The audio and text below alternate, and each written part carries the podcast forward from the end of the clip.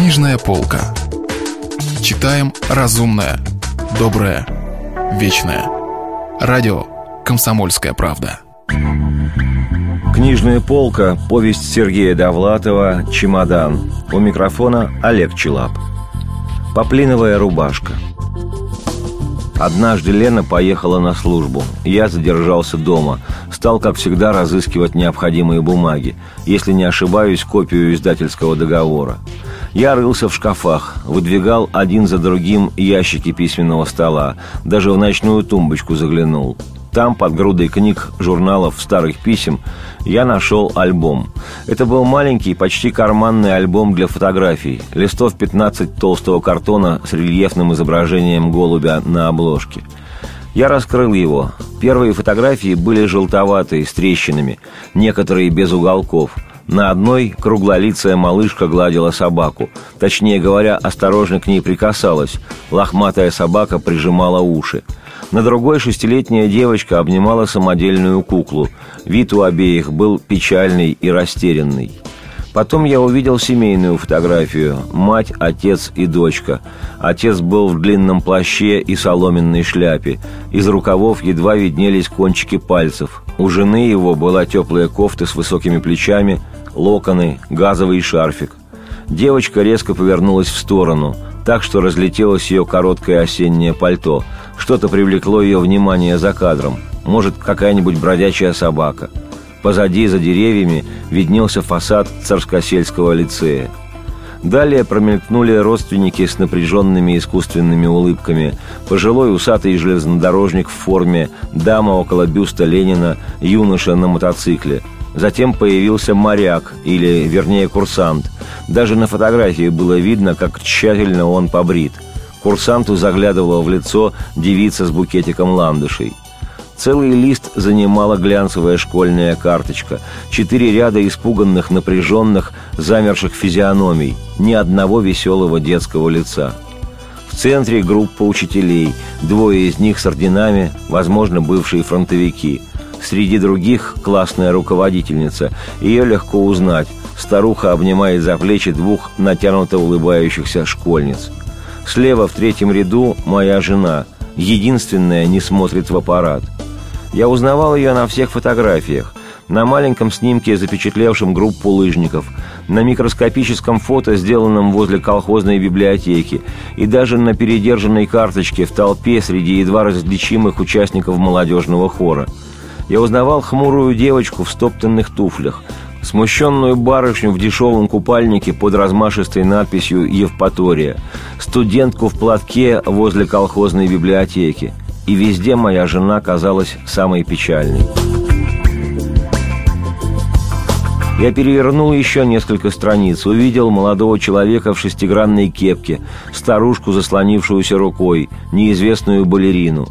Мне попалась фотография артиста Яковлева, точнее, открытка с его изображением.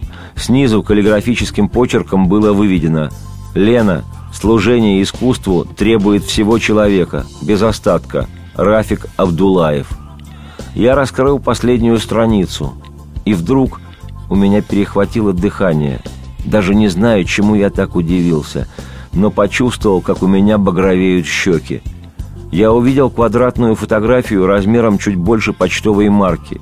Узкий лоб, запущенная борода, наружность Матадора, потерявшего квалификацию. Это была моя фотография если не ошибаюсь, с прошлогоднего удостоверения.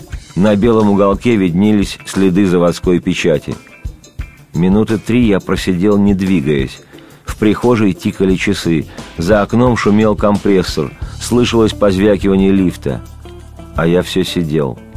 Хотя, если разобраться, что произошло, да ничего особенного. Жена поместила в альбом фотографию мужа. Это нормально – но я почему-то испытывал болезненное волнение.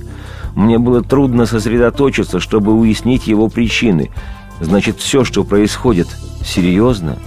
Если я впервые это чувствую, то сколько же любви потеряно за долгие годы? У меня не хватало сил обдумать происходящее. Я не знал, что любовь может достигать такой силы и остроты. Я подумал, если у меня сейчас трясутся руки, что же будет потом?»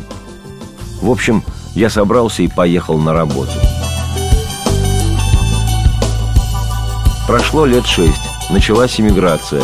Евреи заговорили об исторической родине. Раньше полноценному человеку нужны были дубленка и кандидатская степень. Теперь к этому добавился израильский вызов. О нем мечтал любой интеллигент, даже если не собирался эмигрировать. Так, на всякий случай. Сначала уезжали полноценные евреи.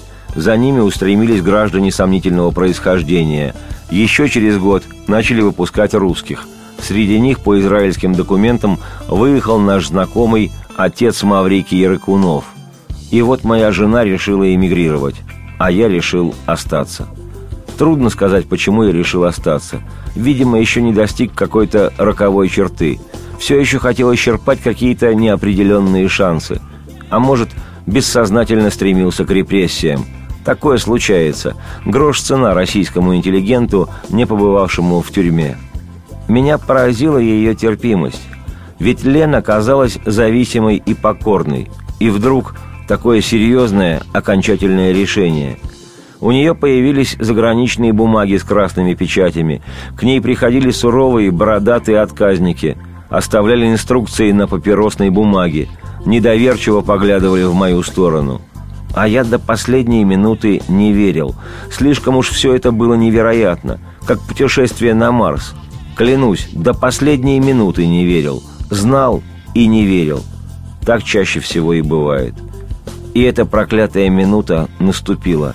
Документы были оформлены, виза получена. Катя раздала подругам фантики и марки. Оставалось только купить билеты на самолет. Мать плакала. Лена была поглощена заботами. Я отодвинулся на задний план. Я и раньше не заслонял ее горизонтов, а теперь ей было и вовсе не до меня. И вот Лена поехала за билетами – вернулась с коробкой, подошла ко мне и говорит, «У меня оставались лишние деньги, это тебе». В коробке лежала импортная поплиновая рубаха, если не ошибаюсь, румынского производства. Ну что ж, говорю, спасибо, приличная рубаха, скромная и доброкачественная. Да здравствует товарищ Чаушеску. Только куда я в ней пойду? В самом деле, куда? Это был фрагмент повести Сергея Довлатова «Чемодан». У микрофона был Олег Челап. Если вы пропустили главу любимого произведения или хотите послушать книгу целиком, добро пожаловать к нам на сайт kp.ru слэш радио раздел «Книжная полка». Книжная полка. Читаем разумное, доброе, вечное.